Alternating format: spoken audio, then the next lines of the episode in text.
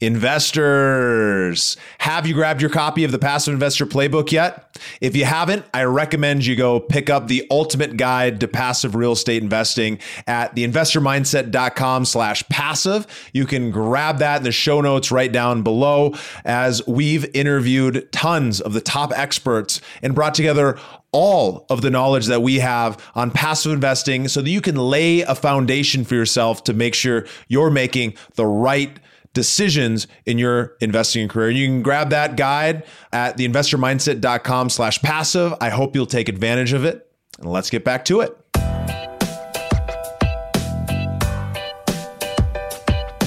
This is the Investor Mindset Podcast, and I'm Stephen Pesavento. For as long as I can remember, I've been obsessed with understanding how we can think better, how we can be better, and how we can do better. And each episode, we explore lessons on motivation and mindset from the most successful real estate investors and entrepreneurs in the nation. All right, guys, welcome back to the Investor Mindset Podcast. I'm Stephen Pesavento, your host, and uh, I'm very excited. I have Chris Larson in the studio today. How you doing today, Chris? I'm doing fantastic, Stephen. I'm fired up to be here. Awesome. Well, I'm excited to have you as well. Chris is a syndicator in multifamily, and he's also author of uh, the book Next Level Income How to Make, Keep, and Grow Your Money using the holy grail of real estate to achieve financial independence. And Chris has been investing and managing real estate for over 20 years and has been actively involved in over $150 million of real estate acquisitions. And he founded Next Level Income to put investors first through education opportunity to achieve financial freedom. And what I'm excited about is that this small little book has some very powerful concepts within it. And we're going to be talking about how to make money, how to keep more money, and how to grow your money. And it's kind of the core of the book. And so we're going to have some really big takeaways that I think are going to help you regardless of where you're at, especially if you're a high income earner. So you're not going to want to miss that. Um, are you ready to get into things, Chris? I am. Let's do it. That's what I like to hear. Well, why don't we start out by taking a look back earlier in your life? What events or influences specifically from your childhood shaped who you are today? Growing up, Stephen, I grew up in uh, Maryland, just south of Baltimore. And yeah, I talk about this in my book. And by the way, if anybody wants a copy of the book for your audience, I'm I'm giving it away for free. Just go to nextlevelincome.com, click on the book link, and you can read all about my history in there as well. But I had two really impactful moments uh, that happened. So my father passed away when I was five years old, and over over you know doing research and reading about these sorts of things. When when a child has that sort of impact it really kind of gives you an idea that life is finite. And that i didn't come to this thought process until over 30 years later but it, it dawned on me that you know i realized that there was there was something finite to life. I didn't think i was invincible. I didn't think i had all the time in the world on earth. And people have asked me since i was young like what what's driving you? Like, why are you doing all these things? And I just thought, oh, it's just it's just who I am. It's just how I operate. Did did well in school. Uh, ended up going to Virginia Tech for engineering, um, but my love was cycling. So I raced bicycles. Started when I was 14, and uh, raced into college. I was president of the Virginia Tech cycling team, um, was doing well. Uh, went from a Cat Five, which is where you start off, like a, a total amateur in cycling, and I was a Cat One, which means you can go pro. That's that's the limit. Uh, I got to train with Lance Armstrong, trained at the Olympic Training Center, raced all over the country. But between my freshman and sophomore year of college, uh, my best friend died abruptly of a brain hemorrhage. We were at a bike race, went to the hospital, and there he was, uh, laying there on the table for me to identify. And for about a year, I just kind of focused on cycling. Um, I was definitely depressed, but it made me really focused. And that was my therapy was racing my bike. A year later, I was winning races all, all, all up and down the East Coast. Um, this most successful I had been. And I won what ha- happened to be my friend's memorial race the second year in a row.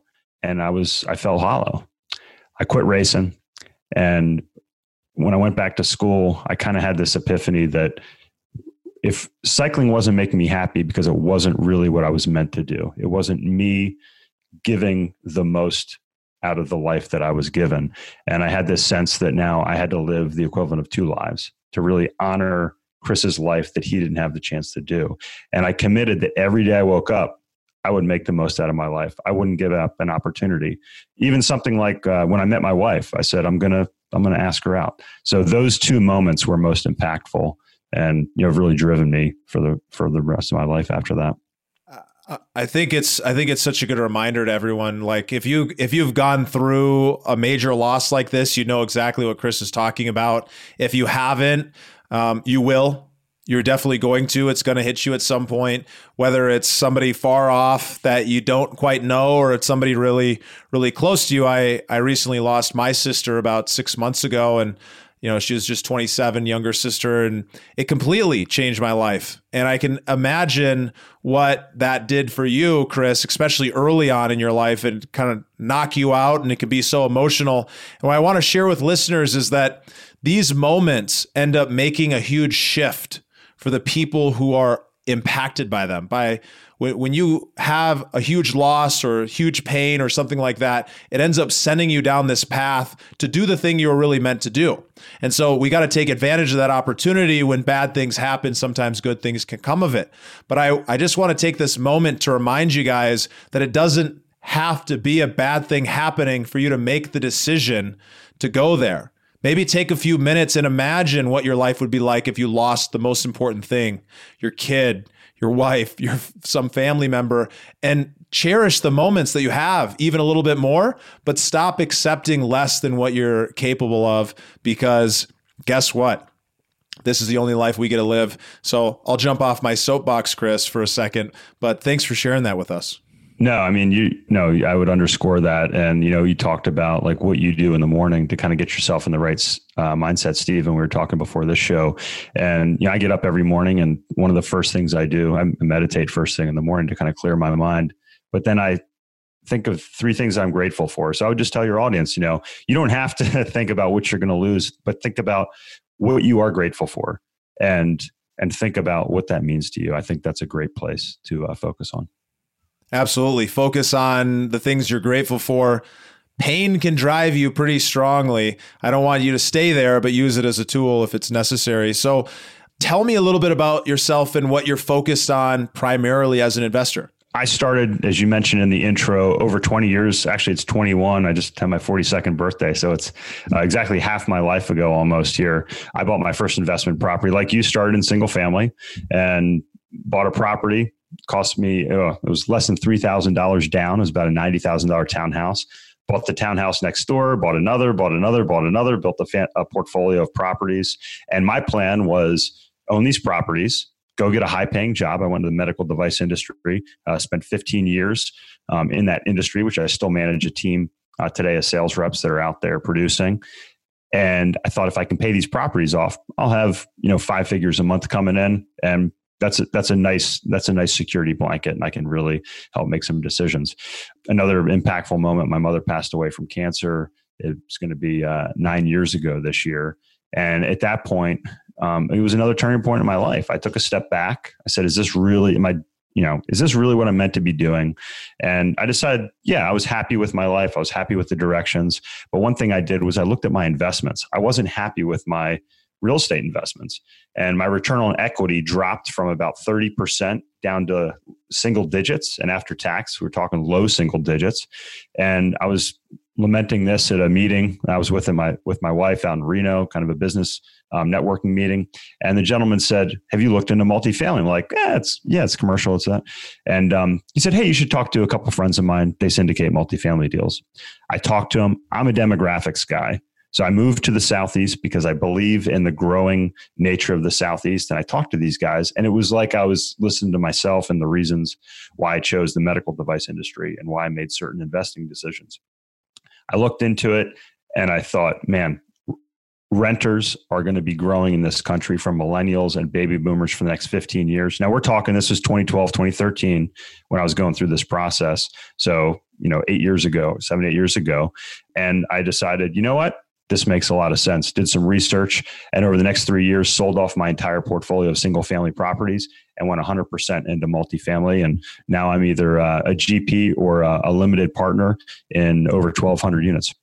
Wonderful, wonderful. I think uh, it's amazing to see how people have these realizations that you know, you can go down this path and you can create incredible wealth for yourself, but you can actually create true passive income in commercial properties that is so much harder in some of the more traditional residential space. So let's get deep into this great book that you wrote uh, with some of these phenomenal uh, strategies on making money, keeping money, and growing your money. Um, so let's start at the top. You know, why why is it so important to start with you got to make more money uh, in order to get to that next level of income.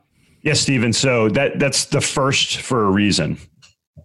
So if you want to be an investor, if you want to have passive income, you basically have a couple different options. You can either go grow wealth by building a company and cashing out and doing something that way, or you can make money and invest that money into something into investment to grow that so one of the one of the core tenets that i talk about i teach our sons this i say make it a goal to save half of what you make. So if you make $100000 strive to save $50000 now i kind of said okay so how about half after taxes? Make make it a little bit easier. It ends up being maybe about a third of what you make. If you save a third pay a third in tax and spend a third that's a third a third a third. But I, I say make it a goal to save half I was on a show uh, at the beginning of the year, and somebody said, "Well, what about somebody that's only making fifty thousand dollars? You expect them to live off that much?" I said, "Well, if you can't live off that, you have a family. Now you got to make more money." And I said, "That's why I say make more money. Find something that you're good at, that you're passionate at, and work on being the best at that. It might not happen overnight, but start on that process. In two to five years, I think anybody can double the income that they make, depending on you know what they're doing. Yeah so many people think well i want to be an investor. I want to i want to grow in this passive income thing but they're starting in a pretty difficult situation where they're not making any money. And so you've got to find a way to make enough money to actually invest that money so that you can then earn a return. Because when you're looking at these multifamily deals, sure, the general partners are making some good money off that deal, but the passive investors are often making quite a bit more. And there's a reason for that. And so it's really important for you to actually make money so that you can invest alongside all the investors, no matter what type of investing you are doing. That's right. And look, a way to a way to put a spin on that is you can you can start investing right away, but you say you say it I think the best. You say invest in yourself. So make more money is really invest in yourself first. You know, teach yourself, grow your profession, whether that's going to college. And that's why we talk about we help investors achieve financial independence first through education. That's why we have our show, we have our blog, we have our resources on our website to help people have the resources to make more money. I don't say, hey, Stephen, go make some more money and come back and talk to me. That's not how we operate here at Next Level Income. Of course, of course. Well, that's great. So uh, we got the easy part down, uh, maybe not so easy, but let's say we've got that money. We're a high income earner. How do we go about keeping more of it? Yeah, so there's there's a couple strategies that I talk about. So one, I highly encourage everybody to go out and find a tax strategist, somebody that can help you structure your life, your business around efficiently utilizing your capital and minimizing the amount of taxes you pay. And I'm not saying to commit tax fraud here, but you need to like I restructured the way our family made money so we could keep more when you're a W 2 professional making mid high six figures and you're giving up sometimes 50% in taxes all in, it's really hard. If you have to make $200,000 to keep $100,000, you got to work a long time before you have enough capital to invest. It's a lot easier to go into that structure things properly. Uh, one of my favorite strategies, um, I talk about this in my book as well, is infinite banking. So I say set up an opportunity fund. So you're making more money. You've talked to a tax strategist. Maybe it's your current CPA if you have a good one. Um, but again, I would say if you have a CPA that's just doing your taxes, go out and find a strategist that can help you save more. There's a couple great interviews on our um, on our podcast on our website for resources there. I use infinite banking as our opportunity fund. So people might say, well, how is that keeping more money? The number one expense outside of taxes for most people is interest expense. So you're going out, you're paying interest on your home, on your cars. You know, people, I hope I hope listeners aren't putting stuff on their credit cards and paying that. Um, student loan, all these things. What if you could recoup that interest and keep that interest. And that's what uh, the infinite banking strategy talks about. We actually have a web um, a link on our website called Banking, and you can learn more about that. But those are the two things: tax strategy and properly structured. And what we use is high cash value life insurance to avoid that interest paying tax or interest paying. Yeah, and as as a real estate investor, I'll just tell you guys that when I heard about infinite banking, it kind of melted my brain a little bit because there's so many things and they really require you to learn a lot before you can even get into doing it because it's kind of a complex thing, but once you learn it, once you're on the other side of just learning it, it only takes a half an hour, an hour, two hours reading a book or getting a good overview. It actually makes so much sense. And it gives you the ability to essentially park your money in this policy and then use it to loan to yourself or use it to invest into deals while still earning a return uh, from both directions. So it's a really, really strong strategy. But let's go back to this tax strategist. How does somebody go about finding somebody that is going to help set them up to be, you know, in a tax benefited situation? Yeah, so I think this is this is something a lot of people don't always think about. So they think, "Oh, I have a CPA; they do my taxes." A tax strategist, and it, most are CPAs, is different. It's actually taking a step back. So you hand your CPA your stack of receipts, and they do your taxes for you, right? A tax strategist says, "Hey, how are you spending your money, and can we be more intentional with how you're spending your money?" How your business is structured. And then also and this is a big part of of the grow strategy on the back end when we talk about uh, commercial and multifamily real estate is are your investments structured properly from a tax perspective? So again we have a couple tax strategists that have been on the podcast stephen that people can go on onto our podcast page and, and check out. John hires one uh, that's been on there. You can listen to his. I would also say if you if you're working with a cpa just ask them that question. Say, hey, do you do tax strategy? So if you're interviewing CPAs, say, do you do tax strategy? If they say, well, what are you talking about? I'm just a bookkeeper. Ask ask around, ask your friends, your your trusted business partners and people you respect. They'll have a CPA most likely that sets up tax strategy. So of course, you're not a CPA. I'm not a CPA. We can't give you guys advice, but let's Correct. give some examples of what some of the strategies have resulted in for folks that you've worked with. I know I've I've got a whole list of them. I'd love to hear what are some of those tax advantages that people end up getting by investing in multifamily or in real estate in general. Yeah, well, I mean, take take it a step back. So if you're a business owner that owns a piece of real estate, you should talk to your accountant or your tax strategist about optimizing the structure if you're paying yourself rent. And if you're not, if you're giving yourself free rent, then that may that actually may be a financial negative. You might be thinking, well, I'm not paying rent to myself. That actually may be costing you money in the long run. So that's one example, kind of a very simple example. When we talk about multifamily, so this was this was one of the light bulbs that went off for me. So we both we both own single family properties. So you have a single family property, uh, you're getting um, some tax benefits because you're taking the depreciation. Well, my wife and I get married, we phase out of the tax benefits. So I, I'm not sure of the exact amount right now, but it was about $150,000. You can't apply depreciation on your rental property to your individual income. You lose that benefit. So I just gave it up. I thought that's that's what you had to do but I went from paying a 10% tax rate as a single individual to 20% on twice the income when I got married. That was a that stung because that was money I wasn't saving.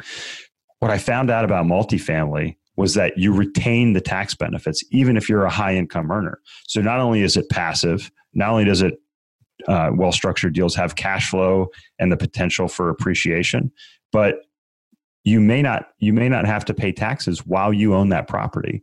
And then the other really powerful thing on the back end is what's called a 1031 exchange that we've exercised you know personally also as investors. And what a 1031 exchange is is that you can take the growth of your money from one investment and roll it tax free into another investment.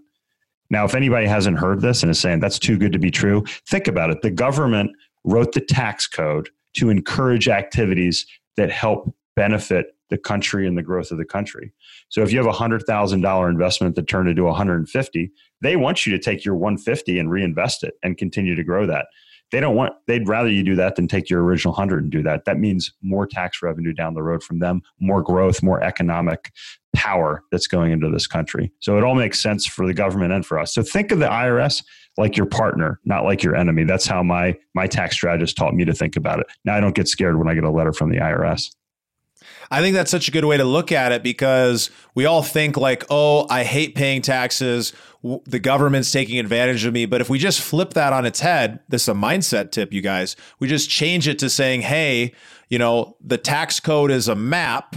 And on that map, there's a lot of different treasure chests. There's a lot of treasures all over the place. And if we just listen to what the government has incentivized us to do, i.e., investing in real estate, investing in housing, allowing people to have an affordable uh, place to live, that we're going to take advantage of some of those benefits that they've put out there. So now that we've got ourselves in a good position, we're working with a tax strategist, uh, which, you know, obviously most of the uh, syndicators or operators that you work with can point you in the right direction if you're not working with somebody yet. I know I can. So definitely head over to the investormindset.com slash invest.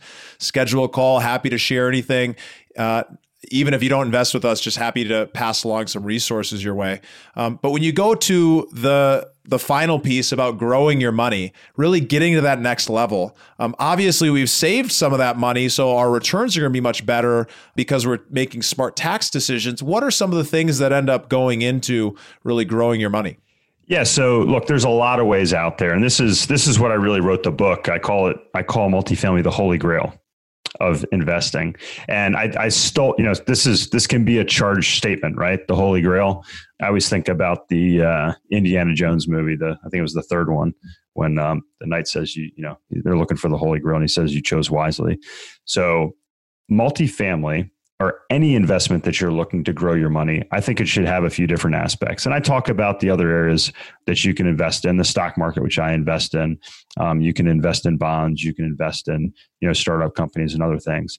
But why I prefer multifamily and commercial is because it has cash flow, it has appreciation, and it has tax benefits. So I I like investments, and I call it the Warren Buffett strategy of real estate as well as the Holy Grail. But Warren Buffett buys businesses that are that are cash flow positive, that he can improve operations. You know whether that's through scaling or uh, making efficiencies in there. And you you were a management consultant, Stephen, so that's a, that's what this is all about. But then if you get all these great benefits and you grow this company and you have all this great cash flow, but you're just getting hosed on the taxes, well, a, a terrific eh, return may be cut in half. So you have to you always have to look at those tax benefits on the back end. So whether it's multifamily or commercial real estate or anything else, look at it like a business, cash flow, appreciation, tax benefits. Okay. And so when we're let's expand on that a little bit deeper. Um, tell me a little bit more about what goes into kind of analyzing and making some of those decisions. Yeah. So I think if you're looking at let's I mean let's talk about a multifamily deal, okay? So there's a few different areas of risk that you, that you have to consider. Um, one, you have market risk. So I, I talk about being a demographics guy. I moved to the southeast because I like the, the positive demographics growth. You can buy the best looking deal in the world with the best operator, but if it's in a dying uh, factory town um, or you know I mean, geez, I could I could talk about a deal we had in Houston when the oil market dried up about five years ago, or the oil oil prices sank. Houston, it was tough because it had it was really concentrated in one industry. Now they've they've diversified over the next five years and they do a much better job now. But if you have a terrible market, it's not like The Simpsons where they pick up the town of Springfield and move it. You can't do that with your apartment deal, right? So one, pick the right market, understand the market. No, if you have somebody that you trust that's bringing you deals or an operator that you're working with, make sure you ask them why this market. Look at the growth. You know, you want people moving into the market, not out of the market. You want a lot of jobs inside the market. That means a lot of different industries. That means growing industries like tech industries, medical, which is very stable. Universities are good, stable job sources as well. Um, these are all things at a very high level. Number two, make sure you're working with an operator that has experience. This, I mean, if you have somebody that's doing their first deal, I'm not saying you can't invest with that person, but you want an operator that has shown a track record of success in good times and in bad times. You know what happened here recently with the COVID crisis. If you work with an operator that's stretched that's stretched really thin, they don't know how to deal with these situations, then it may it may wipe out a deal. Um, that's that's not a good thing. And then look at the deal itself. And I mean, I could dive. I love numbers. I'm a I'm a finance guy. I'm a numbers guy. So I was I was just looking at a, a massive spreadsheet this morning of a of an upcoming deal, and you know I can dive into you know any aspect of the financial applications or the financial um, you know issues within in a property as well. But that's the last. Just remember that is the last piece. You have to look at the bigger picture before you dive deep into a deal and the assumptions that are made in that deal.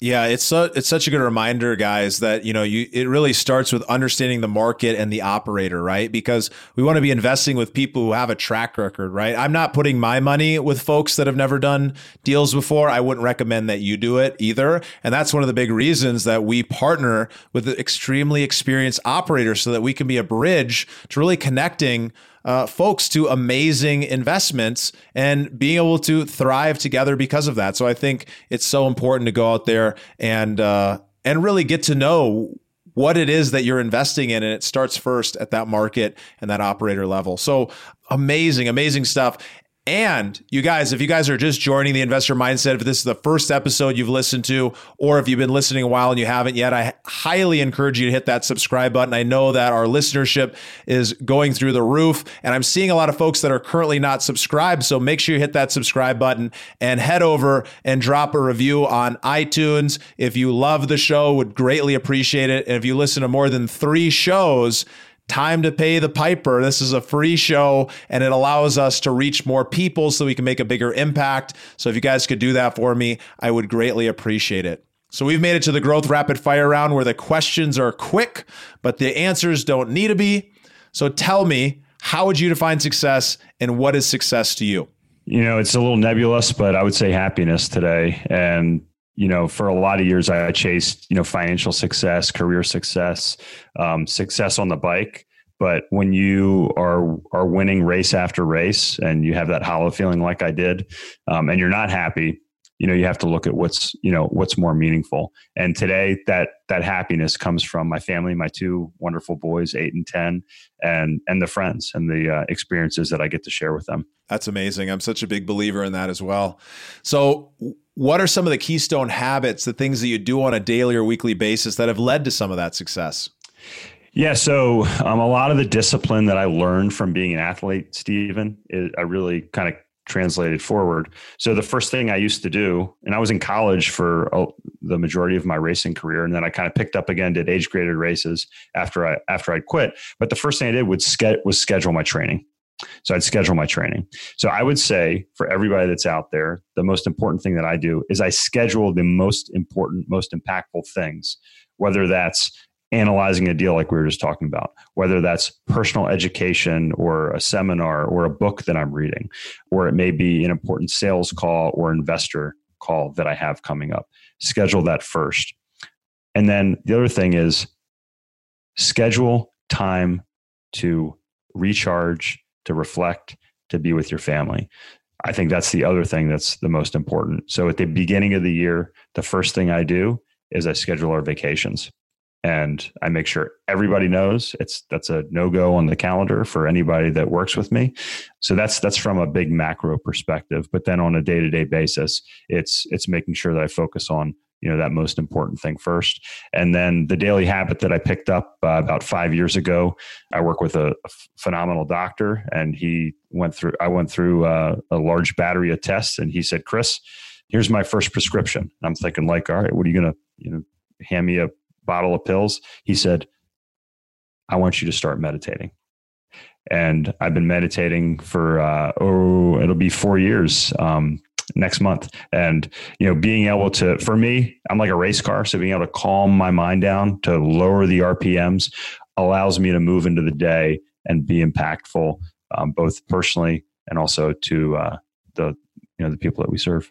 So, such a powerful habit and it will change your life. And a lot of people are afraid of getting into meditation, but just start with a little bit every single day. And just remember that that's pretty much all it's all about is starting again. So give it a shot if you guys aren't already doing that. Um, so, what's a book that's impacted your life the most, or one you're excited about right now? Well, I'm excited about my book, obviously, getting it out there. But I just finished. Let's see here.